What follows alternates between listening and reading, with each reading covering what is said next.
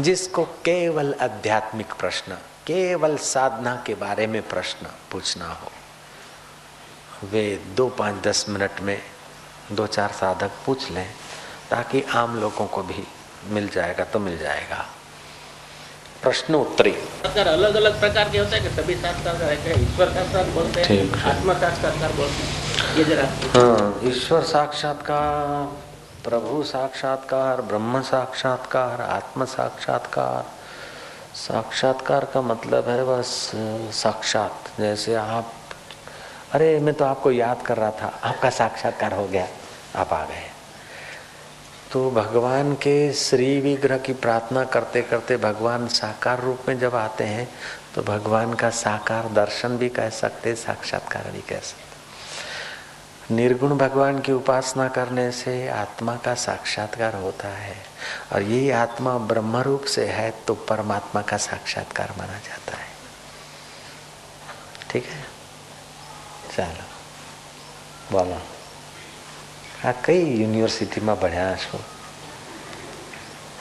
हाँ ज़ोर से सवाल वहीं खड़े खड़े पूछो। हाथों को ऐसा करके बोलो माइक जैसा।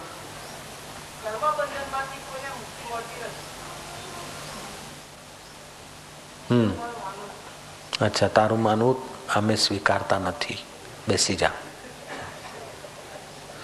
કરમ બંધનમાંથી કોઈને મુક્તિ મળતી નથી એવું મારું માનવું છે વ્યક્તિગત માનવાની કોઈ કિંમત હોતી નથી शास्त्र सम्मत भगवत सम्मत युक्ति युक्त बात हो ये बात युक्ति युक्त भी नहीं है शास्त्र सम्मत भी नहीं है संत सम्मत भी नहीं है और भगवान सम्मत भी नहीं है कर्म बंधन से किसी को मुक्ति नहीं मिलती है। अगर कर्म बंधन से किसी को मुक्ति नहीं मिलती तो भजन करने की ज़रूरत क्या है? प्रार्थना करने की ज़रूरत क्या है?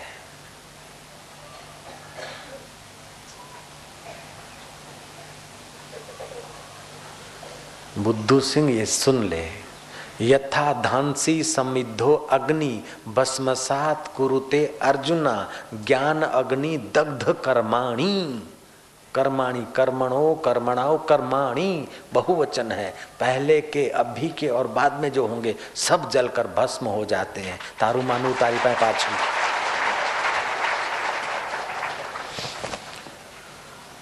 आपके संचित कर्म ढेर पड़े, उसमें से थोड़े कर्म लेकर ये प्रारब्ध हुआ है, शरीर बना। और इसके द्वारा जो कर्म होंगे, वो आग्नि होंगे। इसलिए कहते हैं, यथा धांसी समिद्धो अग्नि, जैसे लकड़ी मवड़े की हो, साग की हो, धावड़े की हो, सेठ के घर की हो कि गरीब के घर की हो, लकड़ी में आग डाल दो तो फिर यथा धांसी समिद्धो अग्नि, भस्मसात कुरुते अर्जुना, ज्ञान अग्नि दग्ध कर्माणी। कर्मणा नहीं, कर्मणो नहीं, कर्म कर्मणो कर्माणी। यथा धांसी समिद्धो अग्नि, भस्मसात कुरुते अर्जुना, ज्ञान अग्नि दग्ध कर्माणी, भस्मसात कुरुते तथा। जैसे लकड़ी के ढेर को आग जलाकर भस्म कर देती है, ऐसे आत्म परमात्मा का ज्ञान से भी कर्म जलकर भस्म हो जाते और भक्ति भी कर्मों को क्षीण कर देती है। ये शास्त्र है। वो भगवान की बात आई, अब मैं तुमको शास्त्र की बात बताता हूँ। भगवान बोले हैं, वो भी शास्त्र में है, गीता शास्त्र है। शस्नातिथि शास्त्र, जो हमारे मन बुद्धि को अनुशासित करके गिरने से बचाकर मुक्ति के तरफ़ ले चले, उन ग्रंथों को शास्त्र कहते हैं। फिर भले ने ईश्वर की और समिति का शास्त्र हो उन शास्त्र का जितना आदर मान करके रखा जाता है, उतना ज्ञान ठहरता है। कई लोग बोलते हैं, तरण रुपया ने पुस्तक और मुँह में थूक लगाते किताब को पलटते जाते हैं। मूर्ख। तो शास्त्र का अनादर करता है तो फिर क्या तेरे को ज्ञान ठहरेगा? ऐसे रख देंगे, ऊंधा बाढ़ देंगे। हमारे आश्रम में एक लड़का रहता है, नाम तो वो किताब पढ़ेगा ना? यूँ करेगा, वहाँ रख देगा, वहाँ रख देगा। तो इतने साल हो गए, इतने किताब पढ़े, लेकिन रंग नहीं लगा उसको। शास्त्र का आदर नहीं करता ना। रंग नहीं लगा। कपड़े को तो इसने रंग लगाया हिम्मत करके, लेकिन दिल को रंग लगा लगाने के लिए मेरे को हिम्मत करनी पड़ती है फिर भी मैं सफल नहीं हो रहा हूँ। क्योंकि ये जब सहयोग देगा, तब मैं सफल होऊँगा इसको रंगने में। विद्यार्थी जब सहयोग देगा, तब मास्टर सफल होता है ना उसको पास करने में। तो आप लोग मेरे को सहयोग देना, कुल मिला के समझ गए ना? तब मैं सफल होऊँगा, नहीं तो नहीं हो सकता हूँ। आप सहयोग दोगे ना? ठीक है थैंक यू धन्यवाद। अच्छा अब बात आई शास्त्र का आदर करना चाहिए, ये भी आपने समझ लिया।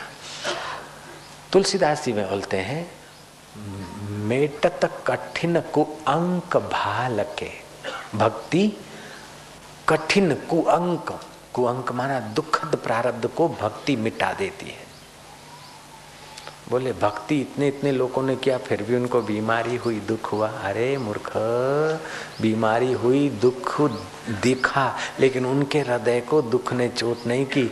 मंद और तीव्र कर्मों को तो भक्ति दूर भगा देती है, तर तीव्र को भक्ति स्मूथ बना देती है, सहने की शक्ति ले आती है। प्रारब्ध वेग से कर्म आते हैं, अवश्य भावी जो होते हैं, जिसको होनी बोलते हैं, जन्मे जय की नाई। अब देखिए परीक्षित राजा के कर्म ऐसे थे कि ऋषि के द्वारा श्राप हो गया और परीक्षित को कर्म का फल भोगना पड़ा, तक्षक ने काटा। ये कर्म के सिद्धांत के अनुसार सही बात है कि कर्म का फल भोगना पड़ता है, ये सही बात है। लेकिन उन्हीं लोगों को भोगना पड़ता है जो कर्म में ही रत है, जिनको आत्मज्ञान का रास्ता नहीं मिला अथवा भगवत भक्ति या भगवत प्रसाद का सहारा नहीं मिला, उन्हीं के लिए है यह। उसके साथ हम आपकी बात की एक और भी पुष्टि करते हैं कि मंद कर्म और तीव्र तीव्र कर्म तो आदमी जला देता है, पुरुषार्थ से बदल देता है, लेकिन तर तीव्र कर्म का फल तो भोगना पड़ता है। ये हम आपकी सम्मति कर रहे हैं। जय जय। प्रश्नकर्ता की सम्मति कर रहे हैं। फिर हम शास्त्र की सम्मति कर रहे हैं कि इतना होने पर भी तर तीव्र प्रारब्ध का अवश्यम भावी कर्म भोगना पड़ता, ये बात होने पर भी भक्त को हमेशा भगवान पर नज़र होती है। इसलिए प्रारब्ध वेग से कड़वे फल उसको खाने पड़ते, तभी भी वो देखता है कि भगवान परम दयालु है। मेरे को दुख देकर मेरे पाप दूर कर रहे हैं और सुख देकर विषाद दूर कर रहे हैं। भगवान कितने दयालु हैं। तो उसको भक्ति रस हृदय में होने से कर्म के फल का प्रभाव ही नहीं पड़ता है। मेटत कठिन कु अंक भाल के यथा धानसी समिद्धो अग्नि। वो ज्ञानी अपने को ज्ञान अग्नि से शुद्ध बुद्ध ब्रह्म मान लेगा। संचित कर्म जल जाएँगे, प्रारब्ध कर्म स्वप्ने की नहीं भोग रहा है और आगमी कर्मों के लिए उसको बनता ही नहीं। वो ज्ञानी कर्म तो करेगा सत्कर्म, लेकिन जो उसकी सेवा, पूजा और उसके दैवी कार्य में भागीदार होंगे, ज्ञानी के शुभ कर्म उनके हिस्से बिखर जाएँगे। और ज्ञानी के द्वारा कभी कभी कठिन कर्म भी हो जाते हैं, डांट दिया, कुछ चलते फिरते हो गया, कोई ऐसा हो गया, पाप कर्म या किसी जन्म का या भी तो जो उसकी निंदा करते हैं, वो उनके जिम्मे हो जाते हैं ज्ञानी। निर्लेप नारायण जो ताकि सेवा करे, संचित सुकृत सो दे ज्ञान हुआ तो अनेक जन्मों की भक्ति, सेवा, पुण्य, दान संचित किया, तभी तो भगवान का दर्शन हुआ इसी जन्म में। तो जो उनकी सेवा करते हैं, संचित सुकृत वे ले जाते हैं। और जो उसमें दोष दृष्टि करते हैं, पाप कर्म वे उठा ले जाते हैं। ज्ञानी अपना निर्लेप हो जाता है। इसलिए कर्म के सिद्धांत से देखें तो कर्म का फल अवश्यम भावी भोगना ही पड़ता है। ज्ञान और भक्ति के सिद्धांत से कर्म तीन प्रकार के, मंद, तीव्र तर तीव्र मंद कर्म और तीव्र कर्म अपने पुरुषार्थ से और श्रेष्ठ पुरुषों की कृपा से मिटाए जा सकते हैं। तर तीव्र कर्म भोगने पड़ते हैं, लेकिन फिर भी उन तर तीव्र कर्मों को, चाहे पाप कर्म हो, चाहे शुभ कर्म हो, भोगना है। तो ज्ञान होने पर या भक्ति रस होने पर पुण्य कर्म के फल का सुख तुम्हें बांधेगा नहीं, आकर्षित नहीं करेगा, और दुख तुमको सत्य बुद्धि नहीं देगा। कर्म में फल देने की ताकत है, लेकिन उसमें सत्य मानो या उसको मिथ्या मानो, ये तुम्हारे हाथ की बात है। इसलिए दोनों पक्ष अपनी अपनी जगह पर बहुत ठीक है। अगर कर्म का फल नहीं मिट सकता होता तो ये सब पुरुषार्थ करने की क्या ज़रूरत? इसलिए सुकृत बढ़ाते जाओ, दुष्कृत का प्रभाव मिट जाता है, कम हो जाता है। जैसे कल का देना आज कमाकर भरपाई कर सकते हो, कल का अजीर्ण आज के उपवास से मिट सकता है।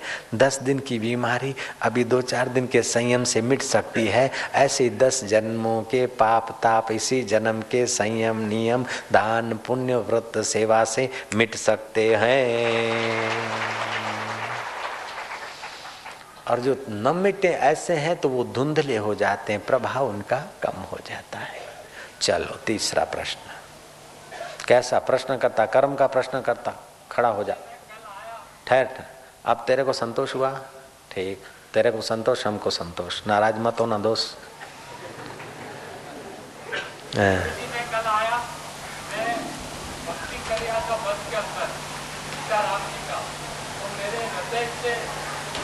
राजा मैं धीरे भक्ति कर रहा था तो मेरे हृदय से ज़ोर से आवाज़ आ रही है।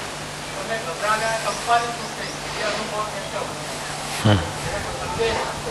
अच्छा। ठीक है। बैठ जा। हाँ।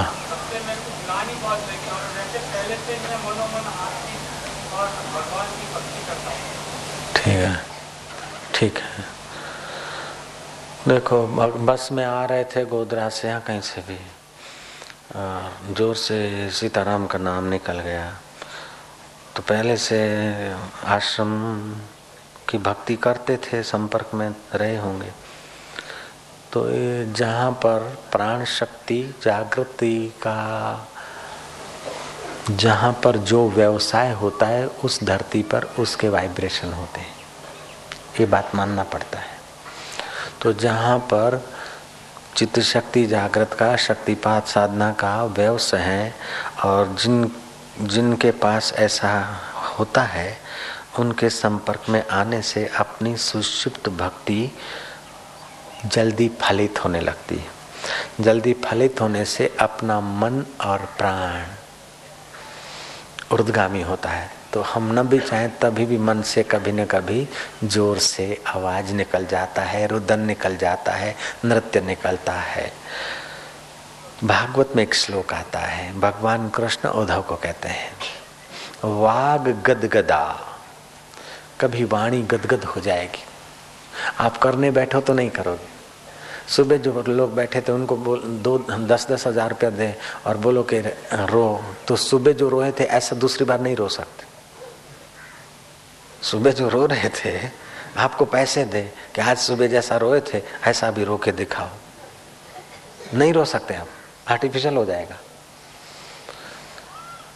तो जब आदमी की थोड़ी बहुत भक्ति की हुई है और किसी संत भगवंत के प्रति श्रद्धा है तो भक्ति में रंग आ जाता है। भक्ति में रंग आ जाता है तो जाने अनजाने हमारी कुंडली शक्ति जागृत होने के पहले प्राण उत्थान होता है। जैसे शादी के पहले मंगनी होता है ना? बोले बाबा जी लवर लवरी तो मंगनी नहीं करते, ऐसे ही शादी हो जाता है। नहीं नहीं, पहले वो डेट फिक्स करते हैं लव मैरिज करने के पहले लव होता है, बाद में लव मैरिज होता है। वहाँ भी तो मंगनी तो हो गई ना। जयराम जी की। ऐसे ही कुंडलनी शक्ति जागृत होने के पहले प्राण उत्थान होता है। और प्राण उत्थान होता है तो कभी वाणी गदगद होती है। भगवान कृष्ण ने कहा, उद्धव को, वाग गदगदा द्रव्यते यश चित्तम। कभी चित्त द्रवीभूत हो जाए। न बोलना चाहे बोल ले भगवान का नाम, न करना चाहे, ऐसा भगवत भक्ति का एक्शन हो जाता है। वाग गदगदा द्रवते यस्य चित्तम हसती क्वचित, कभी हंसने लगता है। रोदती भिक्षणम, कभी डरा दे, ऐसा भी रोने लगेगा। उदगायंती, कभी ज़ोर से चिल्लाता, गाता है। भी लज्जे, लज्जा छोड़कर कभी नाचता है। વેવાઈ બેઠા છે કે આવા, આપણે ઉદ્યોગપતિ છે લોકો શું કહેશે?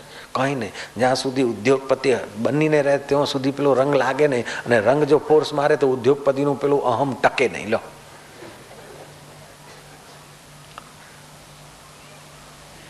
વાઘ ગદગદા દ્રવ્યતે યસ્ય ચિત્તમ હસતી ક્વચિત રુદતી ભિક્ષણમ ઉદગાયંતી બી લજ્જે લજ્જા છોડકર નૃત્યંતી ચાવ નાચતા હે. मद भक्ति युक्तो मेरे भक्ति से युक्त, मेरे माना केवल अर्जुन के रथ पे बैठा नहीं, मेरे मना मैं मैं होकर जो हृदय में सबके बैठा है। मद भक्ति युक्तो भुवनम पुनाति, ऐसा जो मेरा भक्ति युक्त साधक है, वो भुवनों को पुनाति माना पवित्र करता है। भुवनों को पवित्र करता है, केवल उस धरती को नहीं, उसको छूकर जो भुवनों में हवा जाती है, उस हवा से भी पवित्रता का प्रसार प्रसार हो जाता है। वो चौथे प्रकार का भक्त। एक तो भीख मांगने के लिए भक्ति करते, राम राम राम राम। दूसरे होते हैं, ईमानदारी से करते और भोग मिलता है तो उसी में रुक जाते हैं। तीसरे होते हैं छुप कर करते हैं। और चौथे जो हैं, जिनकी भक्ति ऐसी पूरी हो गई, जग गई, कि उनके संपर्क में हज़ारों लोग नाचने लगते हैं, हज़ारों लोगों की उन्नति होने लगती है। उनको छूकर हवाएँ जाती है, वो भी काम करने लगती है। ऐसा भक्त भुवनों को पवित्र करने वाला होता है। भुवनम पुनाति। ऐसे पुरुषों के लिए कबीर ने कहा, तीर्थ नाए एक फल, संत मिले फल चार, सतगुरु मिले अनंत फल, कहत कबीर विचार। तू विचार करते जाओ, गणित तो हमारे पास है नहीं। कंप्यूटर के बाप की ताकत नहीं कि कितना गिन सके वो। ऐसा अनंत फल होता है। कंप्यूटर तो नश्वर आंकड़े बता सकता है, और वो अनंत फल पूर्ण मद दस करोड़ में से रुपया निकालो तो वो आंकड़ा टूट जाएगा। रुपया डाल दो तो आंकड़ा बदल जाएगा। लेकिन ये पूर्ण मदद तो ऐसा है, अनंत तो ऐसा है कि पूर्ण मद है, इतना सारा निकला, फिर भी पूर्ण। फिर वापस डाल दो, पूर्ण। आधा निकालो तो भी पूर्ण, पूरा निकालो तो भी पूर्ण। जैसे इस महाकाश में से कुम्हार घड़े बनाकर घटाकाश निकालता है, तभी भी महाकाश पूर्ण।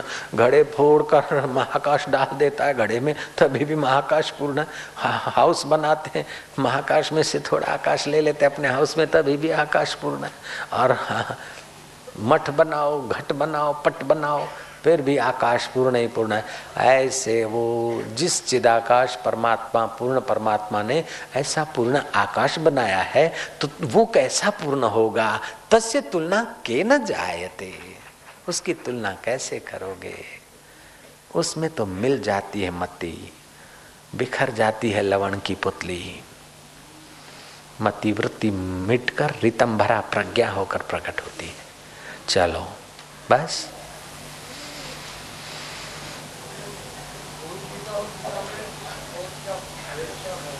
गुरु गीता में और गीता में क्या भेद है?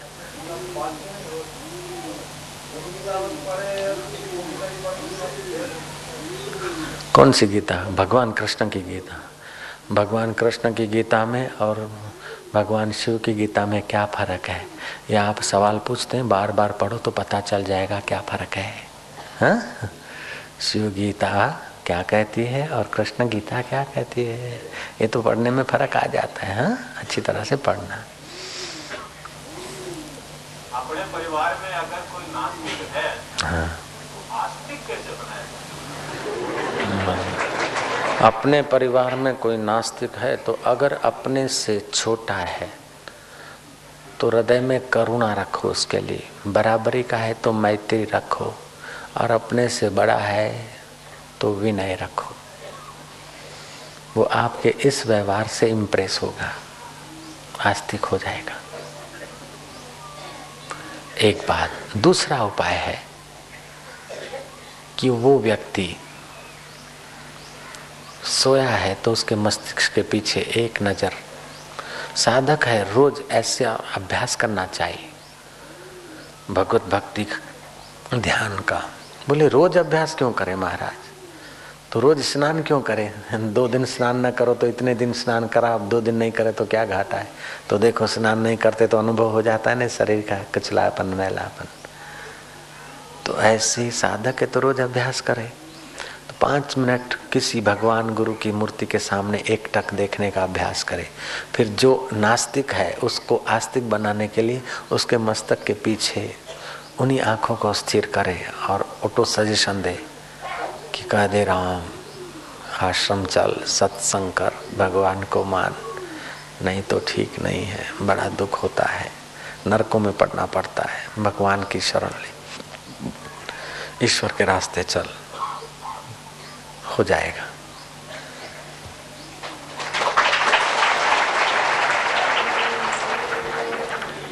अच्छा हो जाएगा तो मैंने कहा, लेकिन इसमें नहीं भी होगा, ये भी कहता हूँ। क्योंकि आप कहेंगे अच्छा देखो, होता है। एक दिन, दो दिन, चार दिन करा और हृदय में रहा कि होना तो मुश्किल है। बाबा ने कहा, हो जाएगा अच्छा करके देखते हैं। तो फिर नहीं होगा। हो जाएगा, आपका भी अंदर हस्ताक्षर हो, बल हो, तब हो जाएगा। अंदर संदेह रहेगा तो फिर ज़्यादा दिन लगेंगे और संदेह मिटेगा, तभी होगा। तभी होगा आपके प्रभाव से और वैसे ईश्वर की लीला से भी हो सकता है अपने आप। उसके पुण्य प्रकट हो तभी भी हो सकता है अपने आप। उसको चोट लगे तभी भी हो सकता है। वो किसी शमशान में जाए तभी भी हो सकता है। उसको घाटा पड़े या उसके मित्र उसको दगा दे तभी भी हो सकता है। उसको प्रॉब्लम आ जाए तभी भी हो सकता है। और ये होता ही है। ऐसा होता ही है। बड़े से बड़े नास्तिक को समय पाकर आना ही पड़ता है। बड़े से बड़े सुविधा संपन्न बड़े से बड़े संसार में रमे हुए व्यक्तियों को भी कहीं न कहीं वो परमात्मा प्रॉब्लम करके, चोट करके लगा देता है। ठीक रास्ते गाड़ी। ये तो हमने देखा है। अरे जेठानंद, तुम तो क्या बोलते हो? हम बोलते, भगवान का जब करो या सिगरेट नहीं पियो, चाय नहीं पियो। बोले, तेरे को अकल नहीं जा बोल के अच्छा मैं चाह बोलने जाता था जेठानंद सेठ के लिए। लाओ, सिगरेट ले आओ, सिगरेट लेने जाता था। अभी वो ही आकर कथा में बैठता है बेचारा। बदल गया ना? फिर देर सबेर होता है। इसका मतलब ये नहीं कि आप घर में कोई नास्तिक है, ये भजन नहीं करते, उनको कैसे बदले? उनको बदलने में आप मुसीबत मोल न लें। तुम भक्ति में जम कर लग जाओ, वो अपने आप बदलेंगे। तुम अगर उनके बदले, बदलने में लग गए तो वो भी गांठ बाँध दे के, नहीं बदलते, तुम बदलना चाहे वो नहीं बदलते। तो तुम वो हो जाएगे, वो तुम हो जाएगा फिर।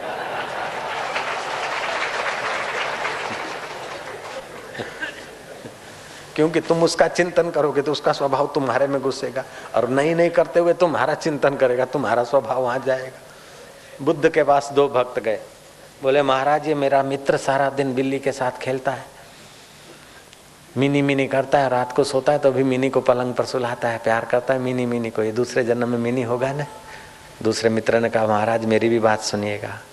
ये कुत्ता को साथ रखता है, पालता है पोषता है। सारा दिन लालिया लालिया लालिया करता है।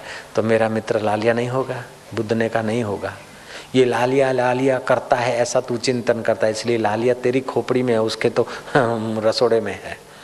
और मिनी मिनी मिनी ये करता है, ऐसा बोलता है। तो मिनी मिनी उसकी खोपड़ी में है, तेरे तो बिस्तर पर है, उसकी खोपड़ी में। इसलिए वो मिनी बन सकता है और तू लालिया बन सकता है। ये भी सिद्धांत हमको तो सही जैसा लगता है। इसलिए चिंतन भगवान का करो और सेवा संसार की करो। सेवा करो भुला दो नेकी कर डाल कुएँ में। उसका फल ज़्यादा होता है बल ज़्यादा होता है। हाँ चलो और बोलो। ध्यान करने में बैठते हैं बैठते हैं। तो अंतर्मुखी नहीं हो सकते और प्यार बढ़ाना चाहते हैं गुरु जी से।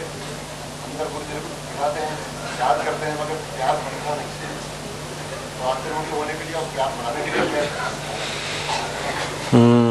आहार सात्विक पर ध्यान दें, जप करें, नियमित बैठे। प्यार बढ़ाने की कोशिश करते हैं तो नहीं बढ़ता तो कोशिश छोड़ो। कोशिश ही मत करो, चलो, बैठे जो तेरी मर्ज़ी। हम तेरे से प्रीति करना चाहते हैं, लेकिन हो नहीं रही। हम तेरे से प्रीति करना चाहते हैं, हो नहीं रही। अब तू ही बता मैं क्या करूँ। तू ही बताना बताना बताना बताने करते करते पिघल जाएगा मन। चलो हाँ, बोलो। और नहीं होता है प्यार तो झूठ मुठ में नाचो कीर्तन करो झूठ मुठ में। जैसे झूठी हँसी भी देर सबेर सच्ची हो जाती है ऐसे झूठा मूठा और पहले तो झूठा मुठा एक दूसरे को देखते हैं लवर लवरी फिर पक्का प्यार हो जाता है और भाग जाते हैं।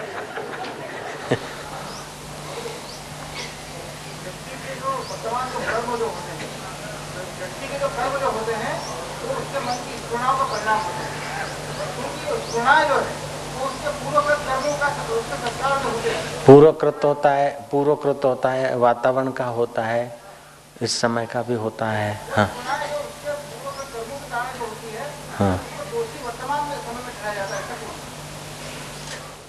हाँ। तो स्पूर्णा होती है पुरुष उस पूर्णा को महत्व दे न दे उस स्पूर्णा को अमल में लाए न लाए उसके हाथ की बात है। अगर और दोषी उसको नहीं ठहरावे तो स्पूर्णा को कहाँ पकड़ के सजा देंगे? जज, न्यायाधीश, पुलिस स्पूर्णा को कहाँ पकड़ने जाएगा? वो तो जब दोष होगा, जिस शरीर से उसी को पकड़ेगा ना। अगर ऐसा नहीं, बोले, ये अगले जन्म का शत्रु था और अभी हमारा आपस में लड़ाई झगड़ा हो गया और इसने मेरे को मारा, मैंने इसको मार दिया। तो ऐसा करके दूसरे लोग भी तो छूट सकते हैं। इसीलिए हमेशा दंड वर्तमान नीति के अनुसार वर्तमान शरीर को ही दंड दिया जाता है। उसमें परलोक की नीति नहीं लगाई जाती है। लौकिक जगत में लौकिक नियम और दंड होता है। लौकिक व्यवहार में, लौकिक जगत में परलोक की नीति नहीं लगाई जाती है कि अगले जन्म का मेरा एक होटल पे लिखा था कि चाहे कितना भी भोजन लो, चाहे कितनी भी चीज़ खाओ पियो, पैसा देने की फ़िक्र मत करना, बिल तुम्हारे पोते देंगे। होटल का बिल तुम्हारे पोते देंगे, आप फ़िक्र मत करना। तो गया एक आदमी और खूब डट के खाया, पिया, जब बाहर निकला तो होटल के मालिक ने बिल दे दिया। बोले, लिखा है, बिल पोते देंगे। बोले, आपका बिल तो पोतों से लूँगा, तुम्हारे दादे का बिल है, इसलिए ये दे दो। तुम्हारा दादा जो खा के गया, वो है, तुम पोता हो ना।